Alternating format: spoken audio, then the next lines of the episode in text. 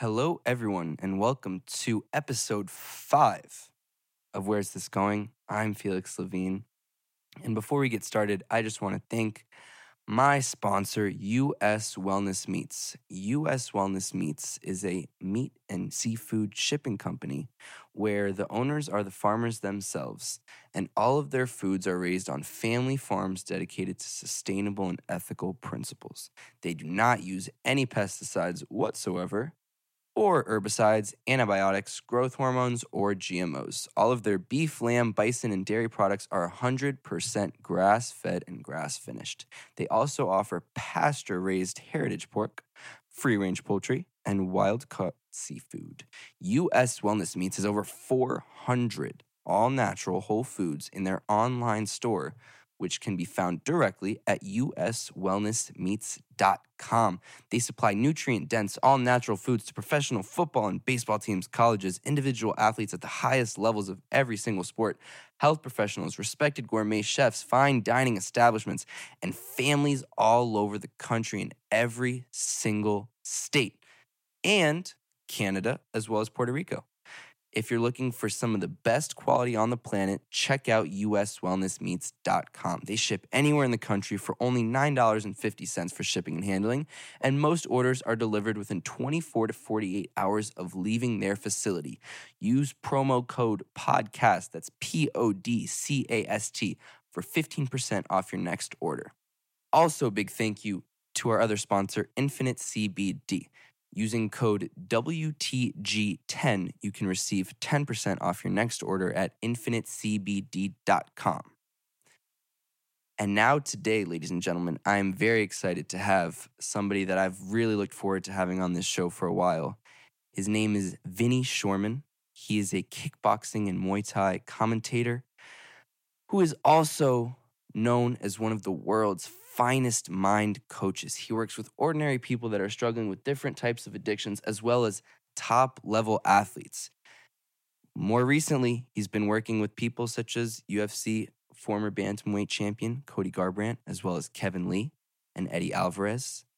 He, you may have heard of him because he was on Joe Rogan's podcast twice, in which, and two episodes in which I would highly recommend to everybody. I'm super honored to have him on the show today. So let's get it rolling.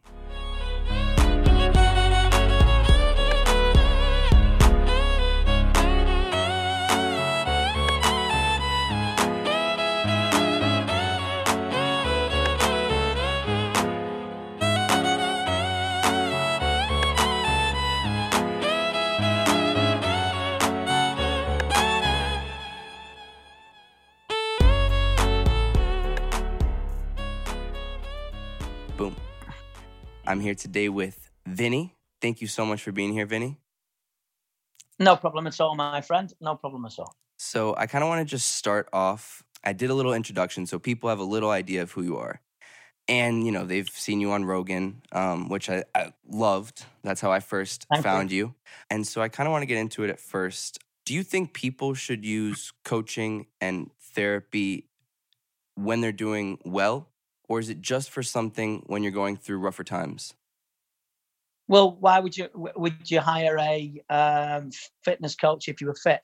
Well, I don't know. Well, yeah. To improve that, to improve that, yes. I mean, it's, it's interesting because people seem to think that, especially how uh, people have these two misconceptions. Number one, that I just work with fighters, and number two is that they can just ring you just and if as a competitor in any any sport, and then they can just get in contact with you just like a week before to give them some sort of magic power uh, and make them perform better. Y- you can, but if you learn to know the person at a deeper level that we that I do in therapy, then you can you can you can improve all aspects of of their lives. So, in answer to your question, which is probably a long-winded way of putting it, a long one way around it, um, yeah, I think people should if they want to improve, if they want to continue to, I continue to improve. So I don't sit there and think that I'm some sort of guru magical person. I'm not far from it. You know, I have my up and down days, but I still continue to read,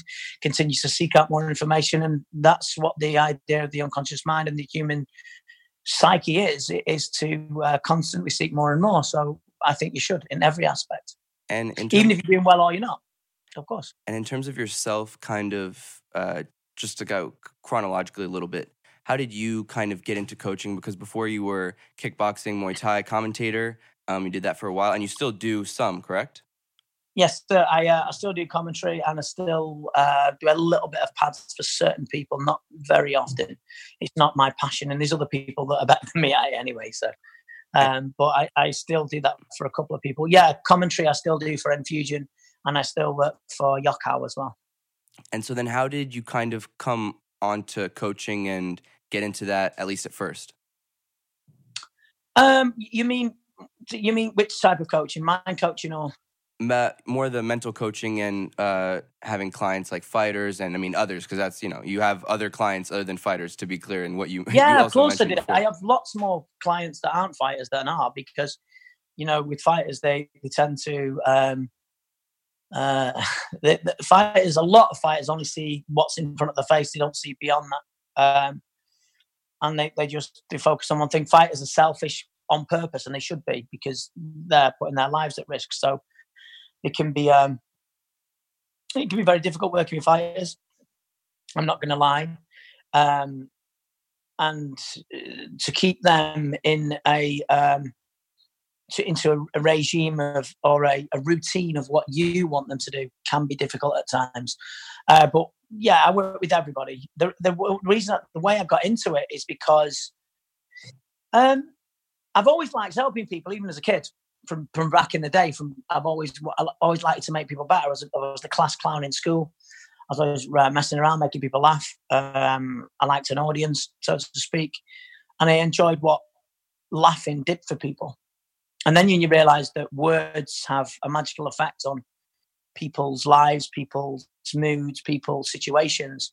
Then uh, you realise that you know language is language is spells, and you can you know you can abracadabra some things away. So it's nice to do that, and that's what I enjoy. And about how many clients do you have? Um,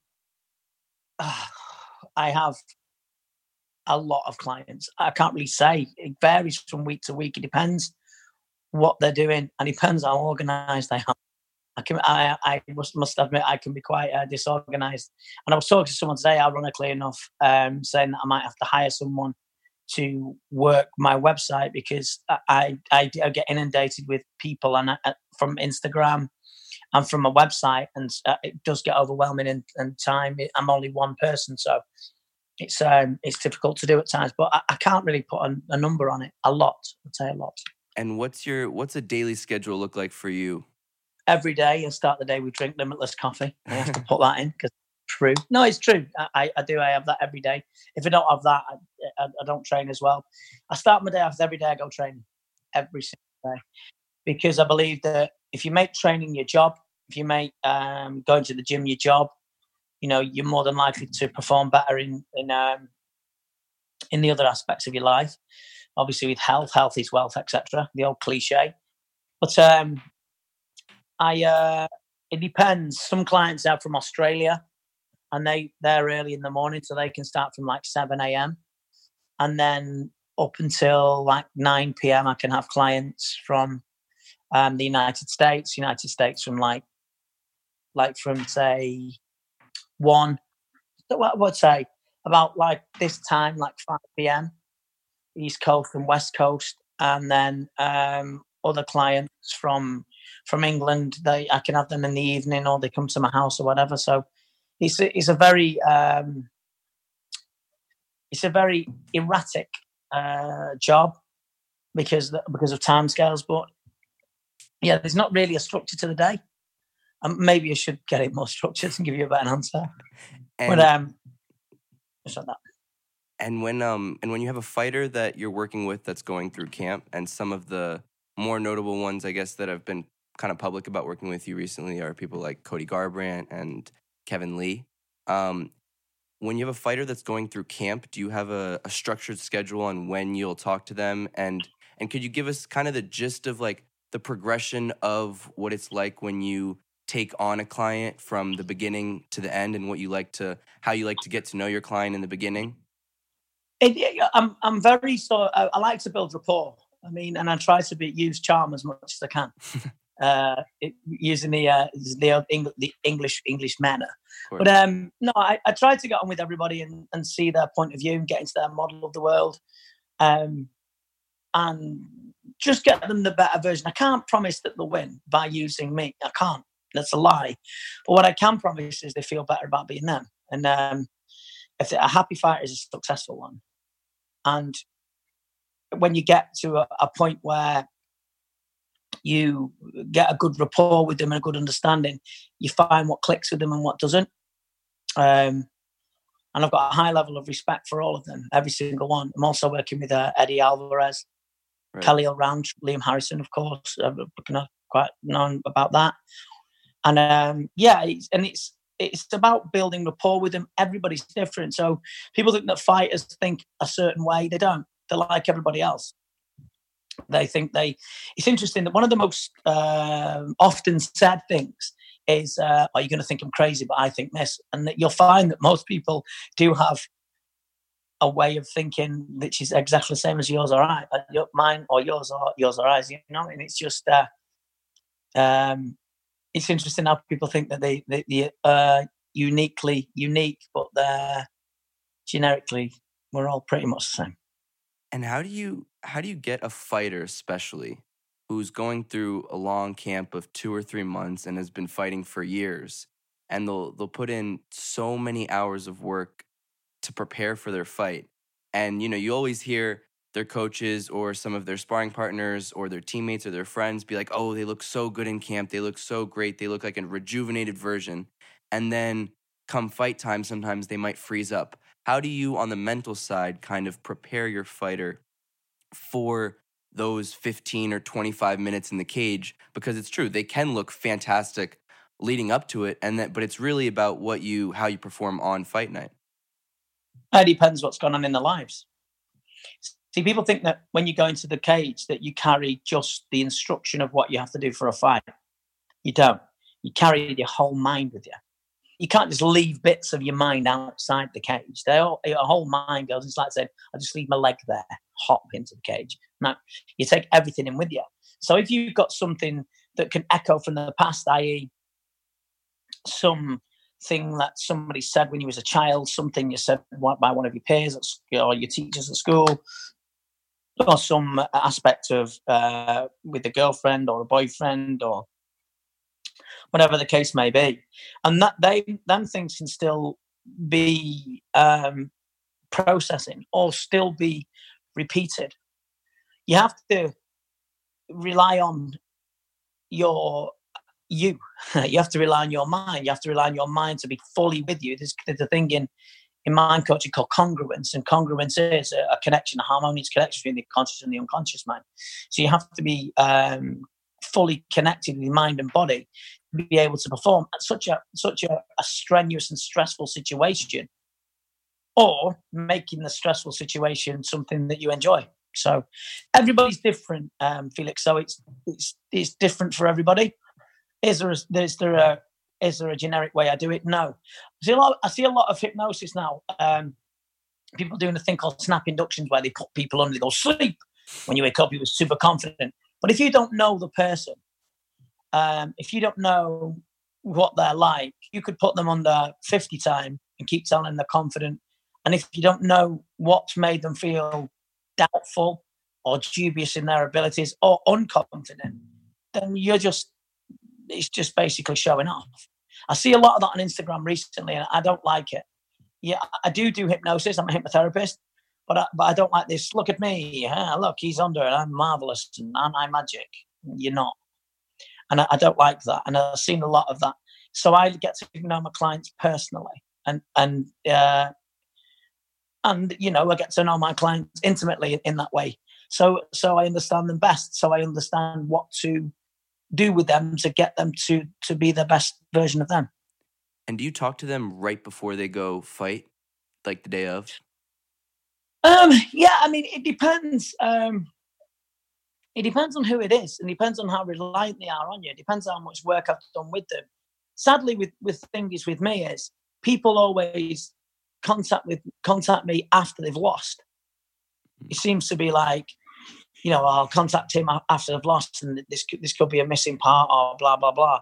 Which is, I mean, it's great because it keeps me in work, but I mean, it's also, um, you know, if you're winning and you want to maintain winning, or you want to maintain your, you know, your ability, like strength and conditioning. You say you're always trying to be your personal best if you want to be your, still be your personal best and, and be the very best of yourself, then you have to give the very, yourself the very best of what is on offer, you know.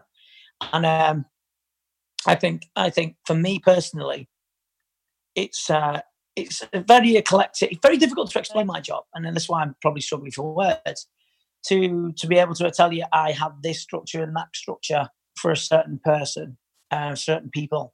I have four questions that I I ask them to fill out and then I can see their model of the world, their structure of how they think, and then see what the end result of what they want from me and what I see what's getting in their way, and um, and we do our very best to get that. And usually, what are their goals? I mean, it's not it's not just oh I want to be UFC champion, but what mm. kind of on a on a mental level, um, you know, without giving specific names or, or people, what what are the kind of when they what's that first conversation like when they come to you and yeah as you said it's probably usually after a loss what what's that conversation like between you and them the usual conversation is is finding out like i said the four questions asking the four questions about what they want you know what is it there what is it they what's in their way we always ask what's in their way when people contact me they're in a state they're in a state of um, being at um, effect. So there's cause and effect. So they're at effect. They're at, in the effect of what they think. So they are just in. They're affected basically. So they're they're in this turmoil really of negativity, of focusing on what they don't want, focusing on the negatives, um, and then all the you know your mind will be cast back to times when you failed and stuff like that, and then you'll see more failures in your life than than successes. You kind of shrug the successes off and not recognize the actual ability of what you've have, where you've come from, how you've done it. We seem to like forget things very easily. We seem to forget the, the good things we've done. People tend to do that.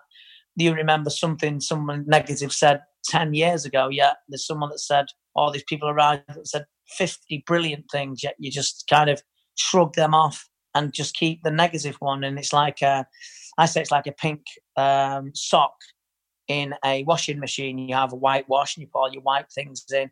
One red sock turns everything pink. So it's like that mindset of if you think, well, this, you're going to poison what, you know, one poisonous thought can, can spoil things. So it's about getting to understand yourself. And I have a lot of techniques for clients and for uh, fighters or anybody else to, to use to get them to the place where they want to be. And what's your preparation like when you're dealing with a client after you've kind of done that first uh, walkthrough of what they want and those four questions that you talked about? What is your kind of process behind the scenes before in preparations for a session? I just know. I've been doing it that long. I just know. How long have you been doing I have, I have, I, without sounding like I'm this special human being, which I'm certainly not. I've devoted that much love to it that I just get it. I just understand it. And then I, I, I have a, a knack of being able to pick up language, understanding their unconscious mind, understanding how they think. And I just have a knack of being able to, and experience, of course, being able to decipher their uh, jumbled up ideas into stuff that makes sense for me and to give it back to them so it makes sense to them. And how have you as a as a can you also clarify mental coach is is there's no major difference between a mental mental coach and a therapist or is there? Um, I, I don't know where the, the, the mental coach came from. Um, Ian McCall, um, I think uh, Uncle Creepy, and uh, I call it a mind coach, mental coach. In England, if you call someone mental, it means they're crazy. so I don't really use that in England. It doesn't go down well. I am a therapist. You know, I am a therapist. Whatever the the the, the, the label is, as long as I do my job, people feel better. They get the outcomes they want.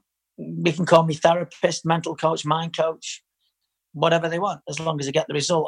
The name is irrespective.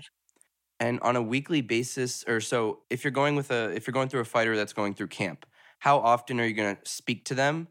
And what kind of do you try to do different things for every session, or how does, how, or is it? It's obviously, I would imagine, it's different for everybody. Yeah. Yes, it's different for everybody, and it, and it's there's different tasks.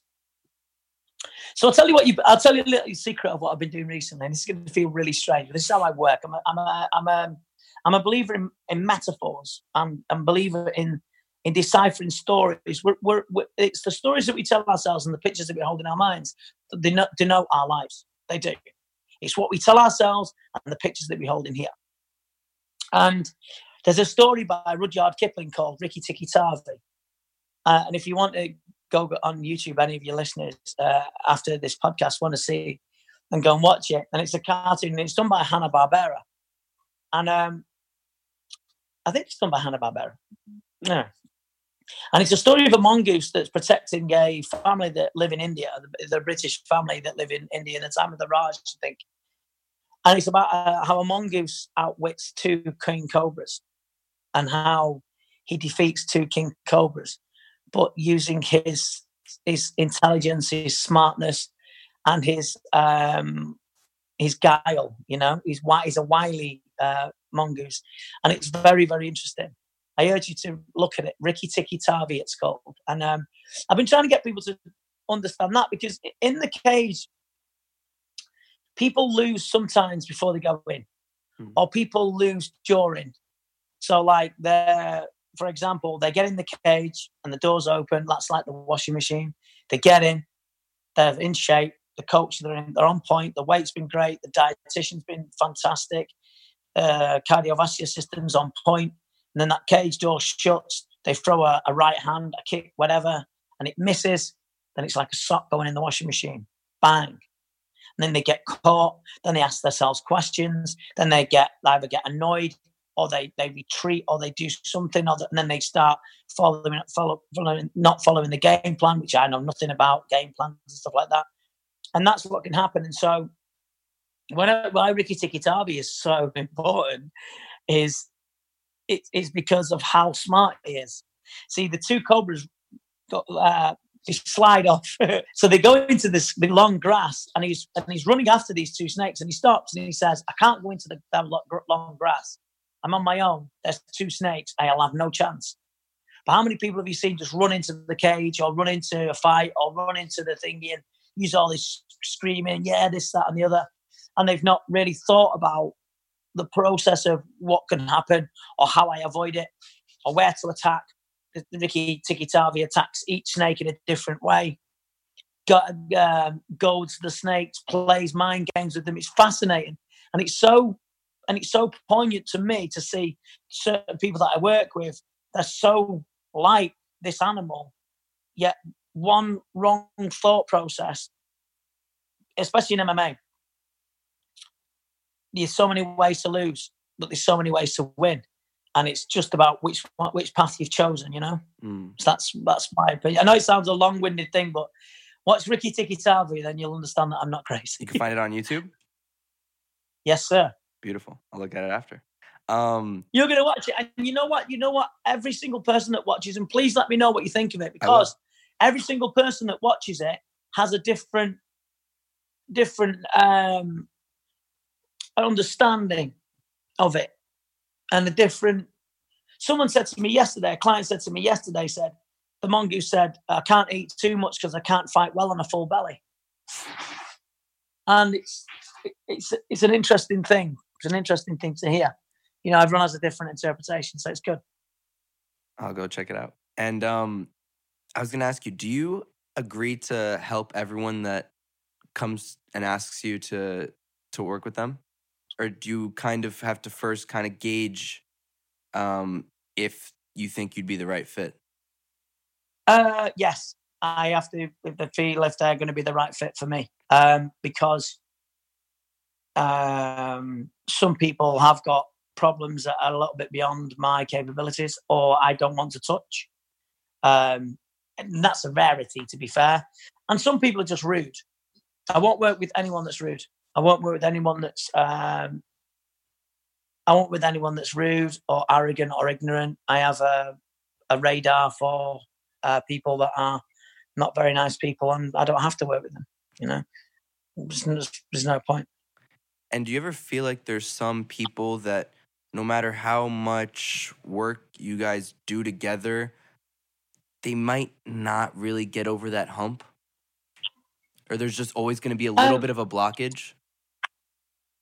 The blockages can be removed. I mean, everyone's going to have something where it's going to be more difficult than others. But no, I don't. I don't. No, I don't. I haven't. I haven't felt that sort of overwhelmed by a problem. No, if I, I have to be bigger than that problem if I'm not bigger than their problem, then I, I just I, I would just go along with just settling for, oh well, you know, it's not my problem. It's always down to the client. You're responsible uh, to them, not for them. You know, so they've got to do the work. Some clients are reluctant to do the work, some, and that makes it more difficult in the end because they're not putting the effort in.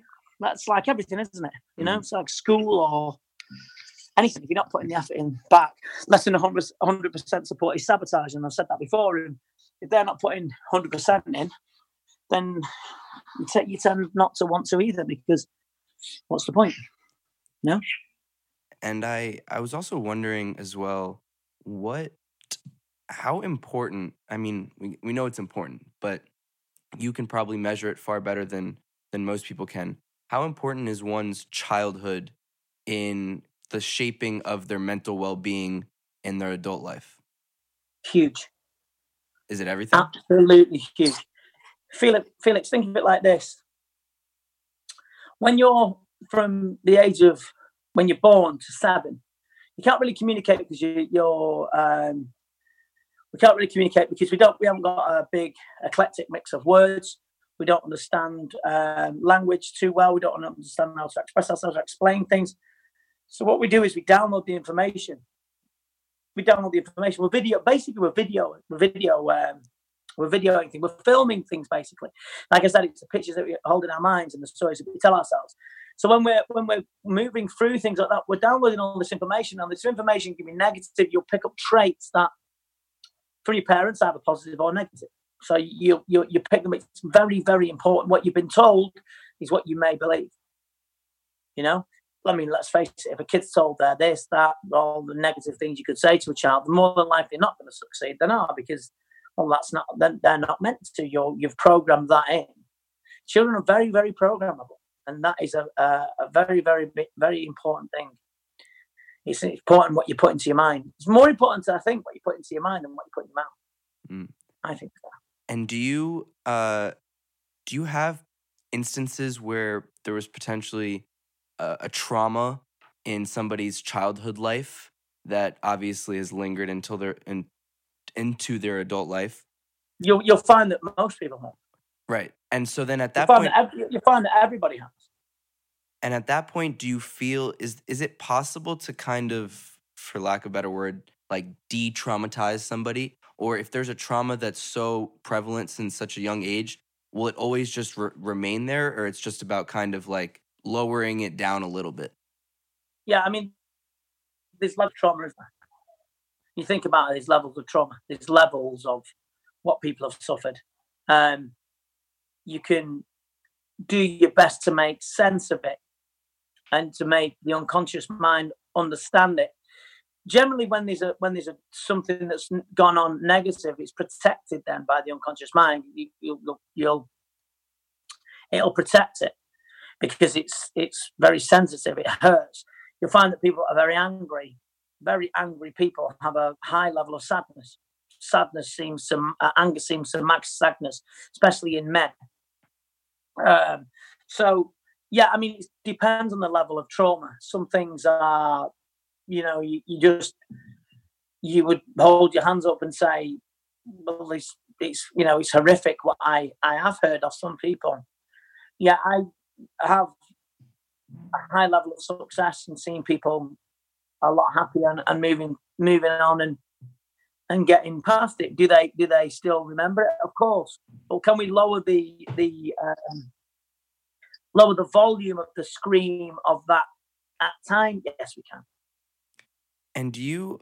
I mean, you work with a variety of people. You know, especially on the. I was reading a bunch of the testimonials on your website, which are great, by the way. Um, you know, you- drug, alcohol, gambling addicts. Likewise, Yeah. with uh, I'm sure a variety of other people as well. How different on a mental level? I mean, obviously, you know, fighters are a specific breed of human, in my opinion. But But I think I think we all are. Right, I, th- I do I do get that. I do get where you're coming from. I understand that. But uh, you know, especially when you when you know and you watch them do perform what they perform. But I think everybody is. I think everyone's a a, a special type, got a, a special ability or a different type of human. But yet we're all uniquely the same. Fighters have to prerequisite of fighters. You have to be tough. and how do If you they're not tough, you never make it. how do you get a fighter that maybe once was known especially for their toughness that is maybe going through a losing streak to kind of like retune into that toughness that they were once known for You make them smart how do you make them smart by special techniques like Rikki Tikki Tavi. we have to check it out then You make them understand. You make them understand. It, t- t- tough. Look, when you've got let's let's say for MMA, every single person in MMA is a puncher. Every single one, because them gloves do not protect nothing. They might stop you from getting caught a little bit, but if you get hit with them four ounce gloves, you are getting you're getting put to sleep. Anyone. So you, so you have to you have to respect everybody. So so a, a prerequisite is right. It, right, if they were tough, they still are tough. They, it doesn't go away. It doesn't disappear. But what happens is doubt comes in. So they get caught. They're tough and they get wobbled, and because that's a natural thing. Your, your natural acute, you know, your, your chin doesn't get any better. If you keep getting hit on it, it doesn't get any better. So you have to be smart. So we make people smart. We make people more artists.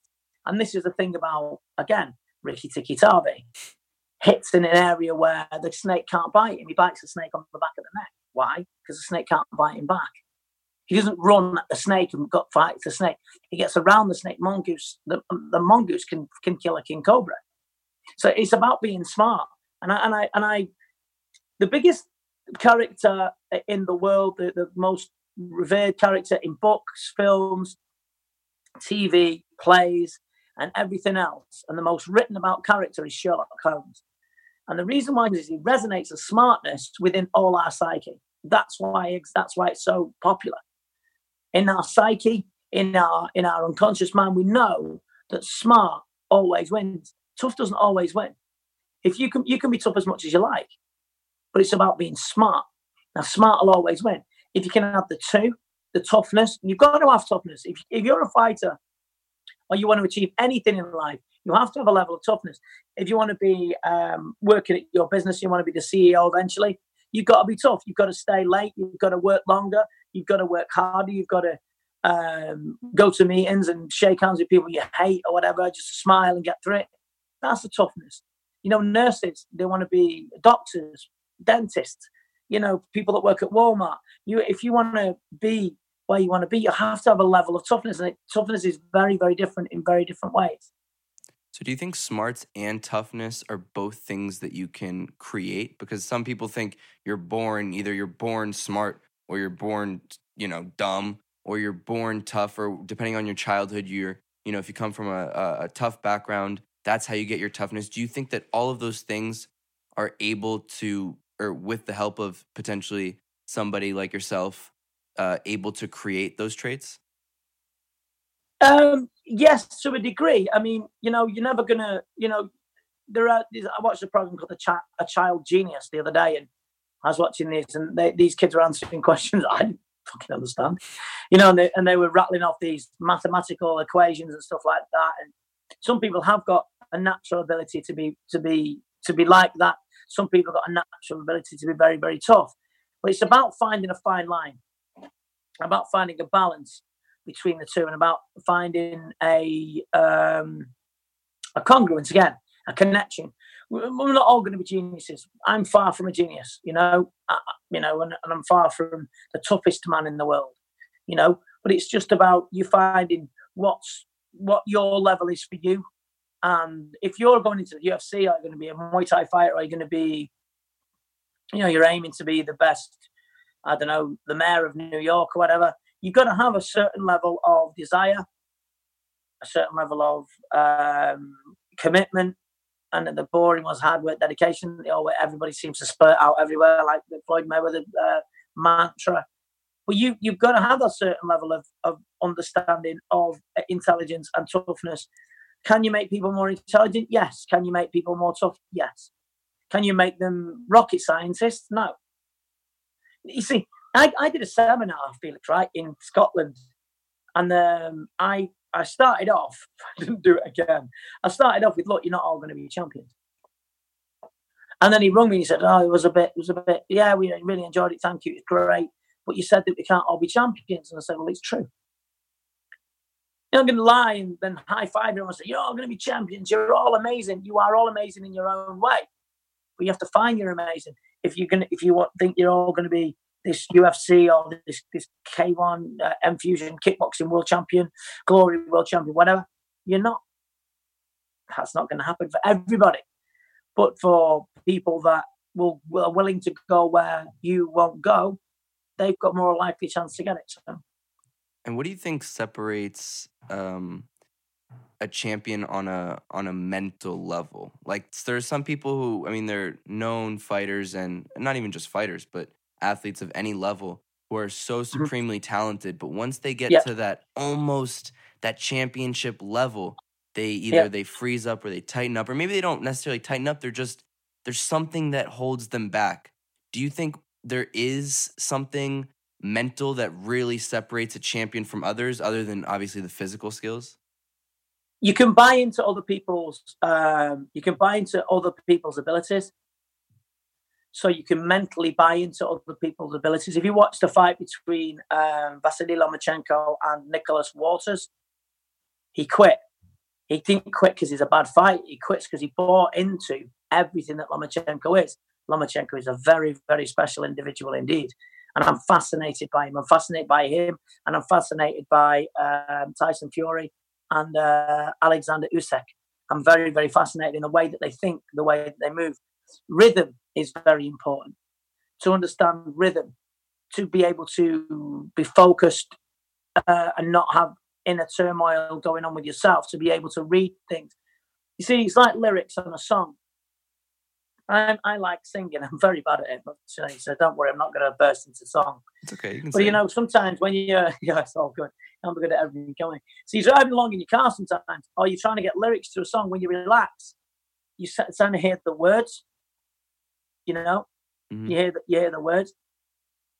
Right, I'll tell you. I'll tell you how this comes about. There's a song back from back in my day for a, a guy called uh, Jermaine Stewart, and he sang a song called uh, "We Don't Have to Take Our Clothes Off." Ironically, he died of uh, AIDS, which is pretty ironic, really. But anyway, sadly. Uh, but anyway, a great song. Left us with a great song. But um, it's it, and I didn't, and I never understood the words, but I used to sing them, but I used to sing my own version. And my brother Alan, I've got a brother called Alan, he always makes he always makes his own words up back in the day when I was a kid. But it's like when you when I listened to the words, I understood it, and I, now it was like only like a year ago that I actually looked and thought it was on karaoke, and I looked and I thought that's the words. And for years, because I had that idea that it was that, I used to sing that. But now I, I, I know the words. Now I understand it and it makes sense. But even still, sometimes I find myself singing it. I don't sing all the time, but, you know. And I find myself singing the, the old words. And it's interesting because it's how your mind works. You had an idea of what it is. You've still got the idea of what it is. You know it's the wrong idea. And then you go, oh, it's not the words.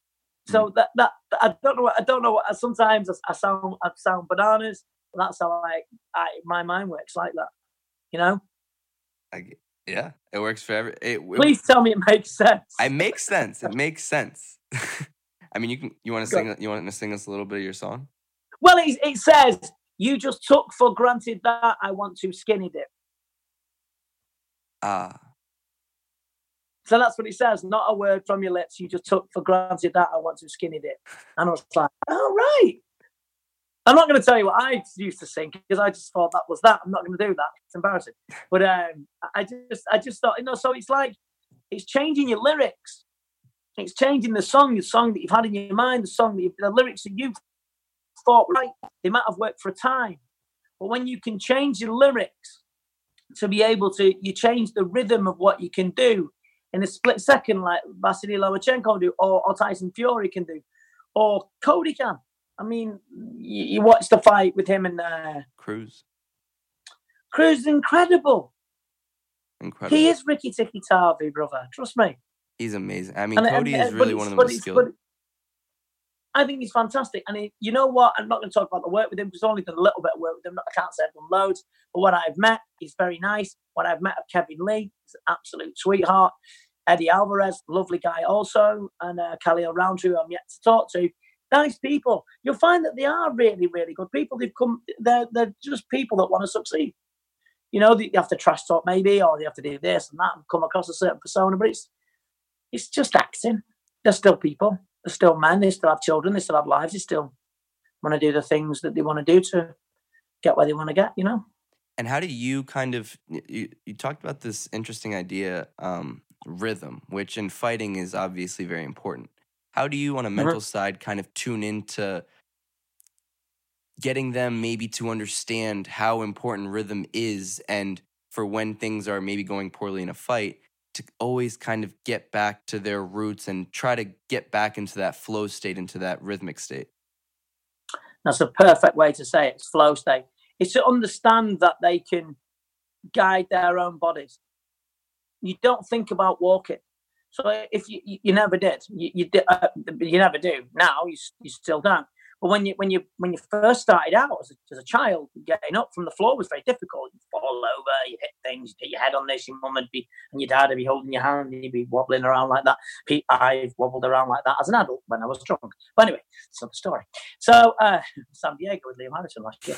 But it's like, you know, it's it's just about it becomes a second nature, but it comes with practice. So it, it comes with practice. It comes with um, being so in tune with yourself that you get to read people. See, sometimes I can say to some some clients, I'll say this, this, and this, and go, "How do you know that?"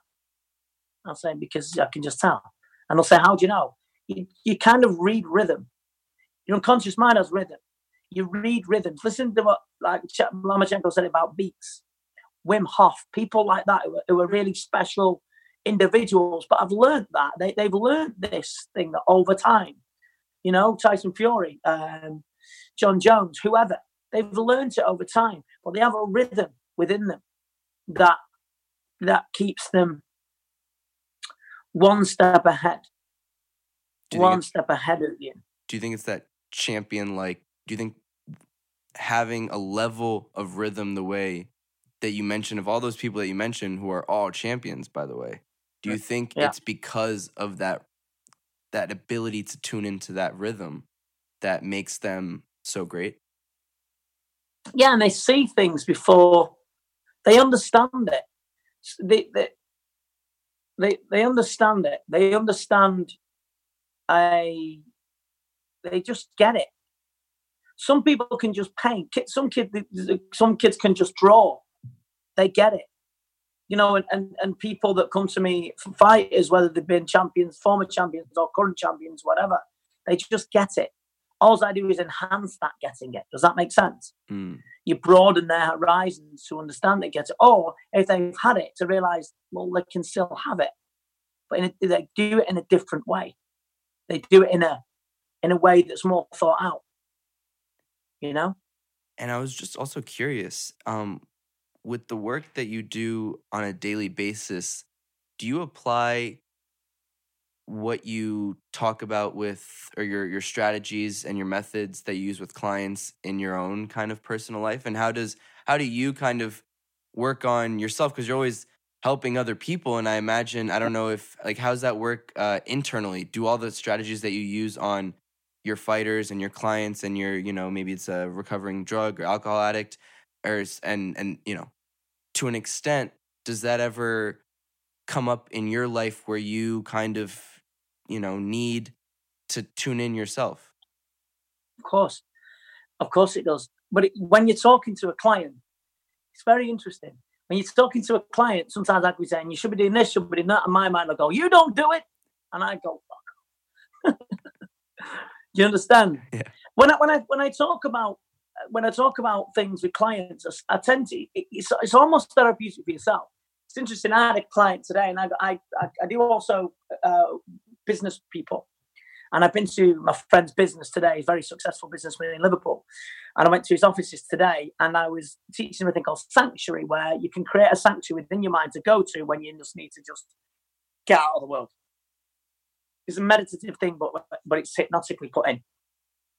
It's your it's your, your place, but it's hypnotically put in. And um, when I was doing it, and I was and, and he was explaining it to me because it's called revivification. I won't bore you with it because it is the hypnotic, it's a, it's a hypnosis thing. But when he was explaining it to me, you have to explain it to them back because then you, you're reinforcing it. I could picture the place he was at.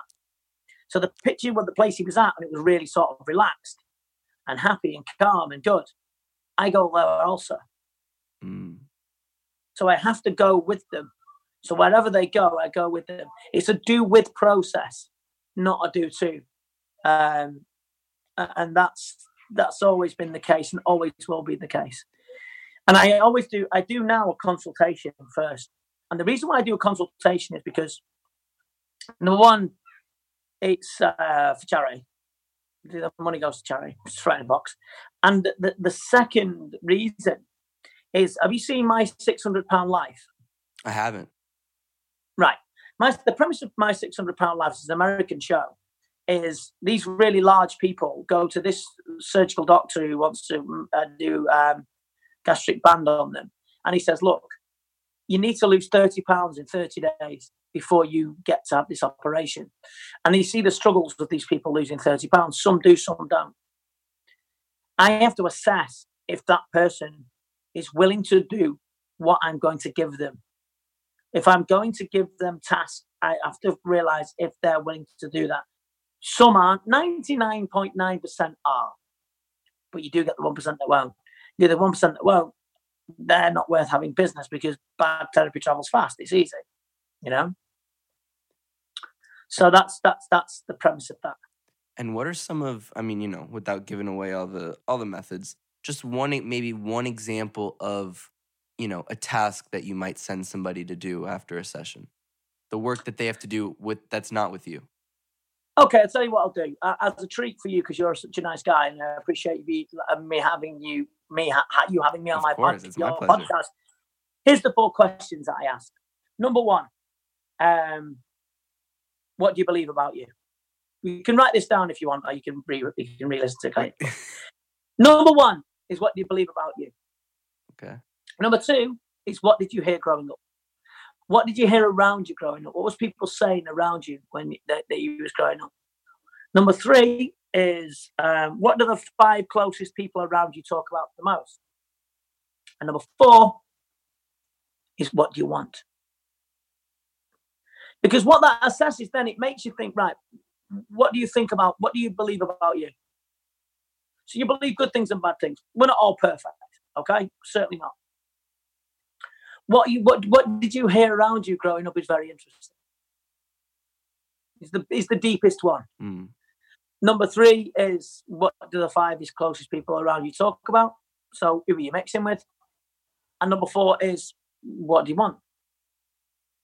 So it really sort of gets in the. You're already thinking about it now. I'm know? thinking about. I think you just put me in in some type of state right now. Well, yeah, we're all in states anyway. Talking's a state, music's a state, you know, driving's a state. So it's all good in the hood. Um, it's an American then. so, um, so, so that's what we do is we, we basically just, you know, we, we find out what's going on. What do you want? The, the premise of everything, well, what do you want? And people come with the same thing, the same answer every time. Well, what I don't want is, well, I didn't ask you what you want. People always find it very difficult to, to, to, to know what they don't, they talk about what they want. It's very difficult for people. Mm. So that's it changes the whole mindset of it. There's lots of different techniques involved, but them four questions, um, you and your listeners can have that. And uh, ruminate them themselves and have a look at themselves and go, that's interesting, and find out what they want. So there you go. And one of the techniques that you kind of touch, that you go in depth with on both the Rogan episodes, which I recommend everybody to listen to if they haven't. Thank you. Are is hypnosis, and I know you did it with Joe. Um, but I also I'm kind of curious. There's a lot of misconceptions on what hypnosis actually is. You know, some people think it's a, waving a spoon in front of your face for five minutes or doing a bunch of other things. Can you kind of like dig in for people who might not have listened to to you on on Rogan or have not or don't really know exactly what hypnosis is to kind of dig into it and its misconceptions? Uh, it's misconceptions I don't do. Uh, the misconceptions I I don't do stage hypnosis. I don't think it's funny. I wouldn't get people. I don't do these look at me round of applause on Instagram. I'm the greatest hypnotherapist in the world type things where you get people to do things just for the entertainment of you. I don't do that. Um, I I do hypnosis purely for uh, therapeutic and for whole reason, wholesome reasons. The um, hypnosis is a state that's induced by yourself. It's induced by your own mind. Everybody's experience of hypnosis is different. Everybody's. So everyone will tell you what a different experience they'll have of it, and it's basically your imagination and your unconscious mind, which is you could say they're both the same, really. Um, accepting and being receptive to new ideas and getting out of its own way to accept that and to either accept or reject the ideas that you're putting in. If it's for the positive uh, notions of the other person, then that's that's then they'll enjoy it. The difference is with me is I don't use a script. I'm never scripted. I do a certain there's a certain consultation I do, but I'm never scripted, and I always use your language for you. Like for instance, um, I hate the word um, content. Mm. I hate it. Why? It I don't know. I mean, there's uh, and chillax or or some words that really wind me up. I just don't know why they just do. Uh, you know, you'll have a word that you would use in your language. You wouldn't tell me or say a certain word because you just don't like it. We don't all like the same things. But it's like what, what that can do is if you're saying a word that somebody doesn't like, that, can sort of half bring them out. The one unconscious mind will accept it. So you said, and I bet you, are you content with your life? Oh, I hate it. Just don't like it.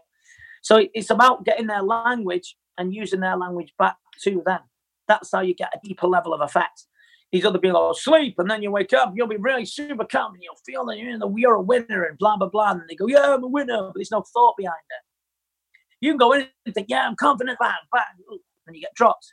And look, I'm still, am I still a confident winner? No. So hang got a minute, now you've got to be smart.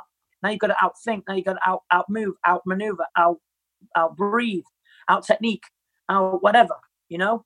It's about you being able to use your and, and, and have installed in you from hypnosis that this is the pathway you're going. And about how long can somebody or on average are your your your clients kind of in that hypnotic state for? Depends how much time I've got. And what kind I don't of... I don't drag it out. I don't have these long dragged out and then because you know you have to inst- I'm giving away secrets there, Felix. It's okay. You don't have to give away all your secrets. You're my friend because it's only between me and you. I don't know. I hope it's. You have to say you have, you have to install a uh, you have to install a belief from 14 to 21 times. So if I I said, you know what, I'll tell you what I'll do. You're welcome to have a session of hypnosis with me for free. Wow, thank you so much. You, I would you, love you I would love that. Well, we, we can do that, and then you can talk about it in, in another time. Yes. But it's like you have to install, say it's confidence, you have to say confidence 40, 14 to 21 times while they're in this state of hypnosis. So you can be confidently confident, knowing that when you're confident in that confidence, that confidence can grow for you in a confident way. Mm. So I already said it quite a few times. Yeah. But you're layering it in. You lay you're layering it in all the time. And I like my clients to be aware a super high level of awareness. You watch any great champion has incredible awareness. Pernell Whitaker, uh, Muhammad Ali when he fought Cleveland Williams, Andre Ward, who I absolutely, I would have him tattooed on my forehead. I hope really, but I do love him. And I've been watching Andre Ward more and more because Andre Ward wasn't the strongest, wasn't the fastest, but he would outsmart everyone. Andre Ward is Rikki Tikki Tavi. You know, they, they've all have this skill, this this level of control, and yeah, I'm a bit sorry, I'm a bit Rikki Tikki Tikki Tavi out of my mind at the moment.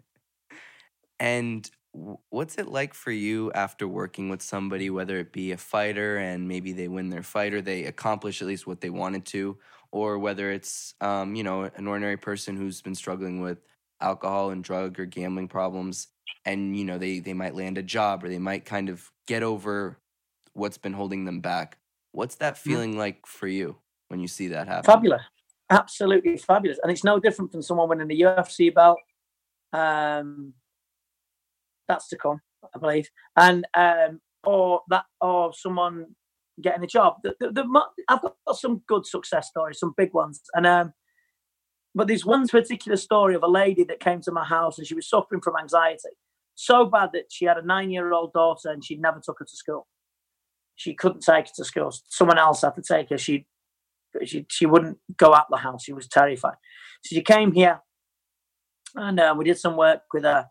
And then she came and did a few other things and etc. etc. And then I got um, you know, I didn't hear from her. I heard from her the next other day saying, I've just walked my daughter to school. I can't believe it she was over the moon, she was overjoyed and stuff like that. And then, um, and then and then and then she she went on to become uh, a nurse and and started working in nursing and stuff like that. And it was fabulous. Another story was of a lady called June, and she was uh, 84, and uh, she was never going a plane. She was terrified of flying. She was going to a wedding for her grandson, and it, she was terrified of flying. And I I did I did some hypnosis with her and some work, and uh, she went, and I wasn't going to charge her because, come on, man, she's 84 year old lady. You know, I'm not going to charge an 84 year old lady. Well, the one thing said as she was leaving, she said, I know you're not going to charge me, but can I give you a hug? And she gave me a hug. And then, yeah, it, there's a lot of, I have a lot of beautiful stories in, in my, uh, in my life. And I'm a very, very lucky individual. And not one moment do I, I complain, I moan. You, you know, you're not going to obviously see that side of me. But I'm a very, very, very fortunate human being to be able to do such a job and be able to be able to do it and feel that I'm naturally, um, I won't say naturally gifted because that's egotistical, but I have a natural um, enjoyment with it that makes me uh, do better things. I think it's all about your, my intention as well with the client. I always want my clients to get the best out of themselves it makes me happy. And were you always like this as a child, did you always have this natural inclination to care for people and to see others succeed? Yeah, I mean, my mom, my mom said. I remember my friend. Um, you're getting into for now. He's getting into. This. I, I, I bought a picture the other. There's a couple of things. I bought a picture the other day, and I, I, I put it on Instagram. Anyone wants to go on my Instagram, we can have a look on Vinny Shoreman. Uh, Vinny Shoreman on Instagram, and it's a picture of a, a, a boy, and I don't know if you've seen it are you on follow on Instagram? Of I course. Do, I, yes, I do. I don't, follow I, saw, I don't know if I saw that picture, but I do follow you. Yeah. There's a picture of a little boy in a, a coat called we call them parkers in England, and they call it and also called a snorkel. And he's got a, a, a salbutamol uh, asthma puffer. We call them puffers in England. And um, he's got one of them. He's also got a stick in his hand. And he's got, um, and then there's a silhouette of Darth Vader behind him. Now, I walked, it's from a, a, shop on Bold Street, it's a famous street in Liverpool. And I walked into this art shop and I saw it and I just, it resonated with me so deeply because it reminded me of my childhood. I was an asthmatic child. I had a, uh, every stick was a lightsaber or every stick was a, a, blaster and a picture and a silhouette of Darth Vader. He had the same coat as I'd have, the blue puffer that I never went anywhere without uh, the same coat, the same uh, sneakers, as you'd say. We call them pumps in England. And it resonated really deeply. But it also makes you think back that I remember stealing some food from my house. Um, and my friend got kicked out by his mum. Um, and, and I don't know why, whatever. And I snuck the keys to our, caravan, you know, like a, a trailer thing, caravan thing. Something I don't know what the name is America. And uh, and I snuck him in, and I was bringing him food, and my mum caught me, and she said, "Look, he can't stay in here. He's got his own mum to go back to." And there's always a storm in a teacup. He was going to go back to his mum anyway. But I was bringing stealing food from my house, not stealing, but you know what I mean, to feed him. And my mum said, um, "I know it's very Christian of you, but you shouldn't really do that." Da, da, da, da. But there's other instances. I don't know. I've always felt better. I've always, I've always, I've always wanted to pick people up. I have that. I like it. I, I like underdogs. I like underdogs. I like to show, you know, because look, we're not going to get, of us are going to get out of this alive, are we? But I mean, it's. I like to be able to pick people up. But everyone likes, and I've, I've always wanted to have that knight in shining armor. You said, someone put on Facebook, what would your superpower be? And I would say, heal the sick. I mean, what else do you want to be? Like to fly. I've always been thinking, if you can help people out, make them feel better, make them remember you, make them stay in their hearts, in their in their souls, and, and get them, and then give them a little bit. I may sound a bit sort of um, fingers down the throat sort of thing, but that's how I've always been. I've always been, I've always been like that. I've always been, uh, I've always wanted to make people better. You know. Did you ever imagine you'd have this career in doing what you're doing now?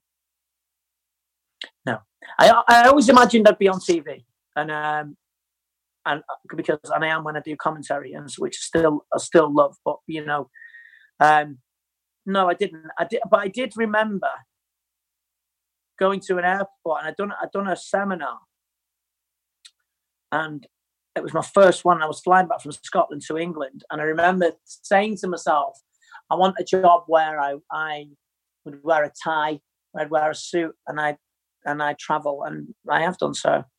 yeah, it's kind of law of attraction, whatever you want to call it, the secret, whatever. Um, my intention, and I made it happen. And what's kind of next for you in terms of what what you'd like to do in the future? I I, I think what I what I remember on on Rogan was you want to um, kind of train future mental or coaches. Yeah, I do, and um, yeah, I do. I want to um, there's a thing coming out in September called the Shoreman Solution, which is going to be um, the tricks. Basically, it's mind tricks. It's things to get you out of the state of what, being negative and, and, and putting together. That's going to be a video series. That's going to be coming out in September. I think to get my, I have to get organised. Um, the next thing is to come to America with Liam Harrison again from September the 10th to the 22nd in on West Coast. We're going to be doing seminars all over there. If anyone wants to go to one of them, just contact Brian Dobler at Double Dose Muay Thai in uh, Fontana. Hopefully, we'll get to go and see Joe again, um, Joe Rogan. I'm going to come to America uh, the 10th to the 22nd. We're going to be doing um, a uh, a series of seminars, the Fire and the Fury and the Focus 2. Liam's going to be showing people Muay Thai technique, and I'm going to be showing them how to get the mindset to do it. Do you find also, uh, I was just thinking about it when you were talking earlier. Do you find that being in person makes a big difference with your clients? No. No different. Different than Skype or FaceTime, no. Not really. And how, even for um, some of the hypnosis sessions, you could still equally get that that same effect um, through Skype and FaceTime? Yeah, always, wow. I, always, always. Yeah, there's, there's, there's no different. There's, there's a little couple of things that are different, but nothing that's ever come out that's that's not worked. So no, it's, it's always been, it's always done well in, in in either way, really. And do you think this is something that this kind of job of of coaching is kind of made possible now that you can, you know, talk to people from other sides of the world? And I don't know how how it worked in in in the past, but I think yeah. this idea of coaching and therapy, and especially athletes going to sports psychologists. I mean, I don't know if you're familiar with any American football players, but there's no. one pretty famous one. His name is Russell Wilson, and he's a he's a superstar. And he's very, yeah. very vocal about going to see sports psychologists, which is something that yes. I don't think in the past was a little bit more um, was definitely less common just because everybody always thought that, you know, the big tough football players or fighters were too tough to have a coach or didn't need Yeah, to yeah, because they were, you know, these warriors. What do you think is that? What do you think changed that kind of idea? Um, it was it was hidden, wasn't it? I mean, Mike Tyson used to have uh, hypnosis before he used to fight. Right. Um, so did uh, Joe Calzaghe and, and, and different people like that, unbeaten. Um, yeah, I mean, the times change, don't they? I mean, you know, where did keto come from? Why did, where did, you know, where did, um, you know, strength and conditioning come from? It, uh, things move on, you know, and, and people evolve. People want to get better. So, you know, you look for every aspect of, of improvements. And the mindset now is number one. I just think it is because if you can go in there, you can be fit, you can be strong, you can be healthy. One red sock in your wash, you're finished. Uh, if you had to do it like a little percentage of physical to mental, um, how how important would you say zero to hundred the mental side of your preparation is for Ninety ninety percent of it is mental. Because think about it, you wouldn't push yourself in training if you didn't want to be stronger. In, in, your, you wouldn't push yourself in jiu-jitsu. Jiu-jitsu is like you have to put yourself in some horrific positions, or, or you have to go through pain, knee bars, arm bars, kimuras. Um, Muay Thai, you get elbow, boot, kneed, thrown. Um, you know, wrestling, slammed on the floor, grabbed, pinned down. You know, all your you know, think about it when you're when you're on the floor and there's someone on top of you wrestling, and they can hold you on the floor. There's nothing more frustrating, like I think of than than that. You know, you can't get up and they just got you on the floor. So, you know, that's mental. So it's not just about the, the physical side. It's, the physical side's a prerequisite. Uh, uh, being tough is a prerequisite. If you're not tough, you're not going to make it anyway. That's that's that's already a um, an ingrained thing. It can be improved, of course it can, but it's I believe it's ninety percent mental. And do you think all mental coaching are around the trait uh, are around fear and doubt? Um, yeah, yeah, lack of confidence or anxiety or a, a doubt, fears, they're all, all come under the umbrella, the same umbrella. I think. I think we all have something that um, whispers to us when we're alone, or whispers to us often, and we want to silence that or make sense of it. So I wouldn't say that um, it's always fear. It's like a, it's uh, doubt or the way they put it together. It depends on the person, really. You know, um, I never worked with anyone that's that's scared of going into the ring, really, uh, especially after I work with them. But it just it's about the person how they interpret that that word or any of the word that you say that could be sounds negative you know that we, we all use. It's how they interpret in their minds that that makes a differences that make a difference. And on another uh, uh, another question i had was on actually on on rogan as well. You talk about mm-hmm. how increasing your peripheral vision can be beneficial. Will you kind of go into that? Yeah. peripheral vision is um, a state um, so increasing the peripheral vision. If anyone wants to learn it, they can go and on the Joe Rogan um, show, and I did explain it on there.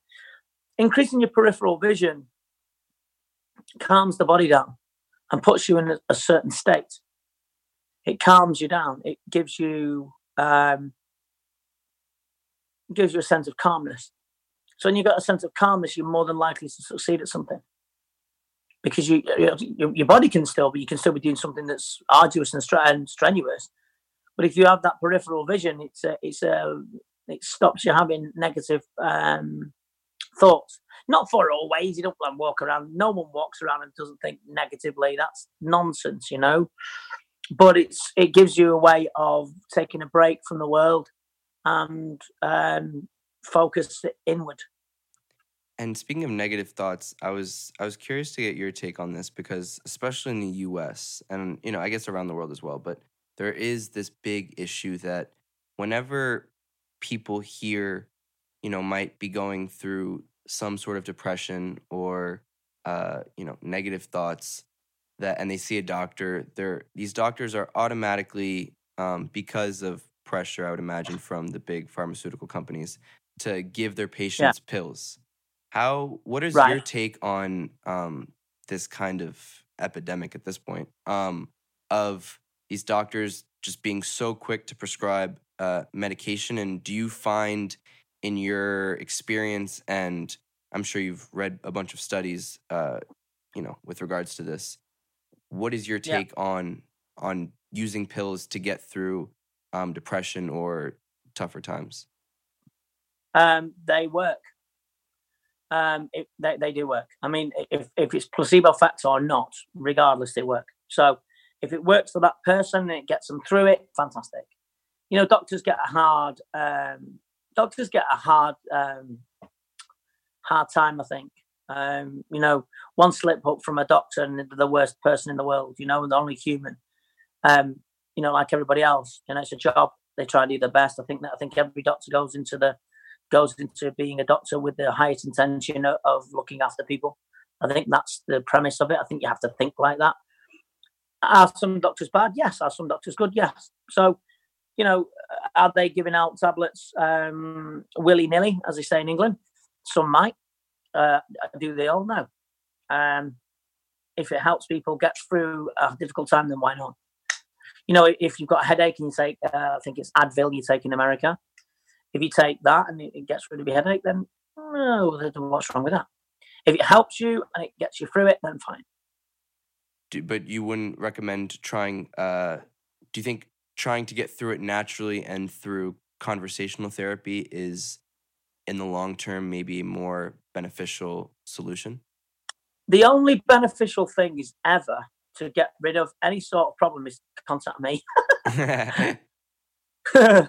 Shameless plug. No, um, I, I, I, just think, I just think, look, if if you feel the need to go to the doctor, and the doctor is a good a doctor, and they may talk to you, and they may give you prescribe something that that goes awry, that you may need some sort of help. That's okay. I mean, it's not weakness.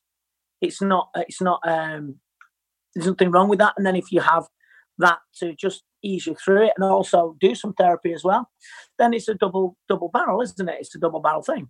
You know, it's um, it's the um, it's the way forward. I mean, if that's the way you want to do it, I, have got no problem with people taking antidepressants and things like that now.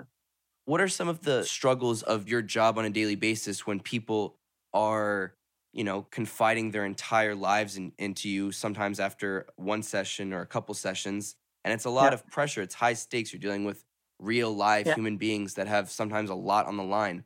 What is some of the hardest part of your job? It's not. It's not. I don't find it hard, and I, I, I really don't. Look, it, it, it works like this. If if you're drowning, if you're drowning in the sea, and you're a lifeguard and you're rescuing someone, if you throw the the life buoy ring, whatever you call it, and they get onto it, and then you pull them back and back to shore or back onto the boat, and you've rescued them. That's then that's your job. You don't get into the sea with them. Mm. So when anyone talks about a problem, I don't get involved in it because I can't. Because if I get involved in it, I'm useless. I have to be disassociated. I have to look at it from a bird's eye perspective. So it's like you, you can't you can't jump into the problems. I've had some there's some sad stories sometimes it is what it is, and you know, some will, some won't, and so what? This they can't do anything about that. You know, um, it's uh, it, it's not. I don't have a problem with anything of it. I like it all. I love it all. I love the job. I love the, the good parts, the bad parts. There aren't no bad parts, you know, because it, it's. I just see it as I don't really get involved in it. You can't, as a therapist, you can't. If you get involved, you start feeling sorry for people and there's some upsetting things, of course there are, uh, Felix, mate. There is, but if you get involved in it, you're no use to them. Say someone's in a fire and they're screaming, and you're a firefighter, and you you know you're gonna got to go in the house with your hose, and you got to put the water out, use the water. Da, da, da, you don't get inside the fire and start screaming with them. You go, no, no, no, oh, that'll help. I'll jump in with you and start screaming with you. Doesn't work. So you've got to you've got to remain out of it to help it. And do you ever do you at this point is it is it is it I mean I don't know if it's a certain type of numbness but do you feel like you have to still kind of take a step back when you're listening to some stories or some people's lives? No, when Anthony Joshua lost, um, you know, I didn't go, oh, it's a shame for him because that's what he's chosen to do, you know, and I didn't feel his punches for him. He seems a nice guy. I don't know, don't know nothing about him. You're getting involved in something that's not, it's not about you. You're there to solve the problem. You're not there to get involved in it. So there isn't a numbness. There is certain clients where I put the phone down I do. Um, would I shed a tear for them? Yeah, I mean, of course there are, you know, and there's somewhere I just shake my head and think, how can people to be so diabolical? But also, my job is to change that, is to be the light or show them the light. If that and that sounds really sort of like evangel- evangelical, whatever, but it's to show people that look, you know, that, that yes, there are times like that. I get it, but there are also times ahead what you can change, and you're in control of your. You can steer your rudder to a different through the storm and get to a, a brighter day, and that's that. That's our job. You are going to get storms and waves and stuff like that, but you know, not everyone's going to win. You're not always going to get the outcome you want in life. That's just life. But we just try and do our very best with the with the tools that we have and um, give people resources that they can use for the rest of the tools that they can use for the rest of their lives. And do you think a mind coach like yourself um, needs to truly be uh, a a selfless individual? Because I mean, with you, it's you know, it's it's super clear that you love to see not just your clients, but just the people around you. I'm sure it's the same with your family and your friends. See them succeed, and I feel like yeah. sometimes there's also this um, idea that therapists and coaches of me- mental coaches get a hard knock because they act like they have the solutions to everybody's problems.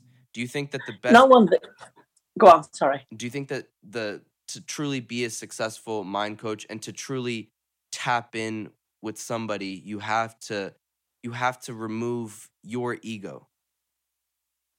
Uh, no, I mean, you know, do, do I like people like you've mentioned earlier, mentioning my name and, and saying they're working with you on Instagram? Of course I do. I mean, that's just you know because it gets my work, it gets me work. I'm not going to lie; it's fantastic hearing from people like that. Um, do you have to be selfless? No, because it's not. It's not anything to do with you. Mm. They're telling you a problem. It's not. It's not anything to do with me. So I'm not really. I'm not. I'm only giving. I'm a postman of information or a guider, uh, like shining a torch and saying, "Well, that's the path. You go and walk it." They walk it fine. If they don't, that's up to them. You can't make them. Let's say, isn't it? You can lead a horse to water, but you can't make it drink. So it's never to do with really being selfless. I would love to pretend that I'm selfless and, start giving myself these angelical wings I'm certainly not like that. Uh, and if anyone meets me in Las Vegas on my birthday, they'll know. But um, you know, uh, as far as I'm concerned, it's not about being selfless. It's about it's about number one, it's about wanting results. Number two, you've got to care for your client anyway, but you've got to want results. You've got to want results for them with them. So that's that in that in that category. Secondly, you've got to care.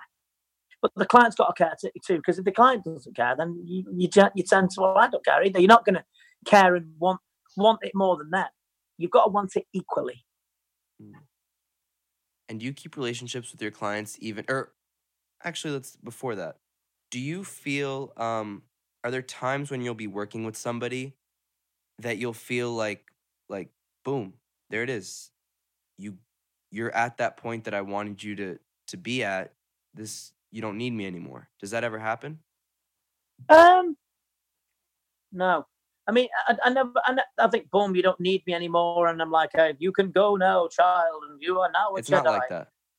No, never. I mean, they, they will still contact you and ask you advice, like I contact my teacher and ask me for advice.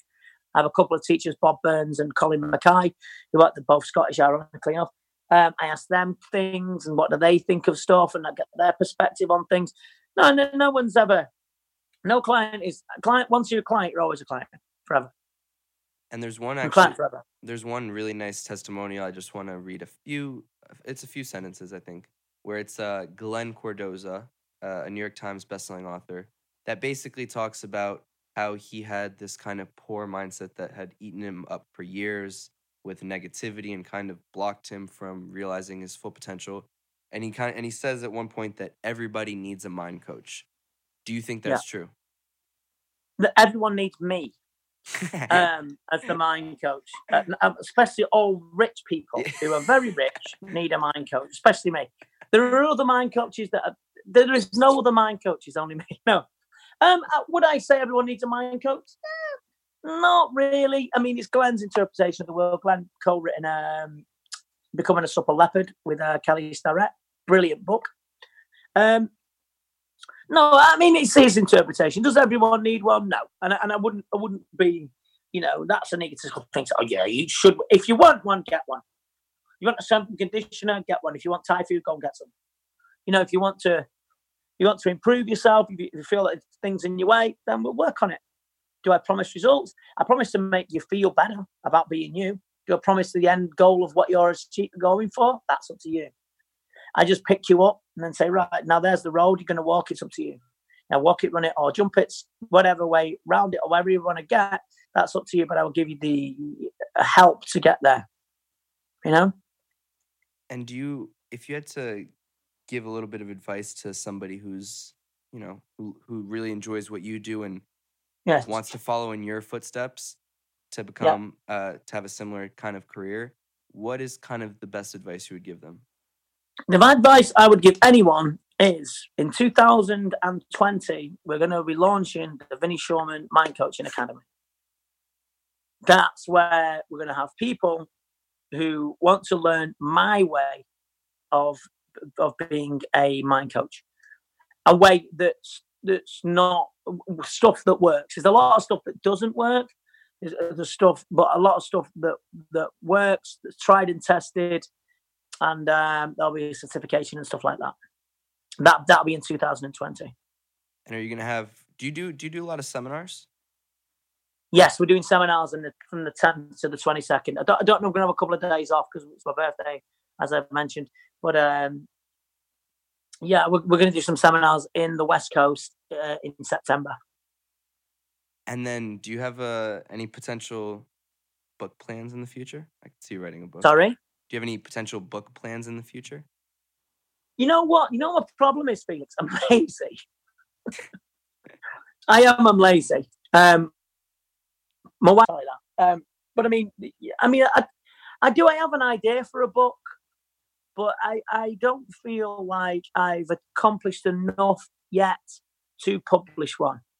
So I think this year is going to be a very big year. Uh, you know, I've been being a guest on a fabulous podcast, listening to great people like you, and, and having this opportunity to to spread the the word of what I do is fabulous, and I really appreciate that. Please don't forget that. Um, but the book, I don't know. I mean, I don't know uh, if someone makes an offer, being able to do it when we can do it. I don't know, but it'd be good. I, I guess. Um, I have thought about it. Have I done it? There's a lot of things I've thought about. I'm not done. You know, I'm like everybody else.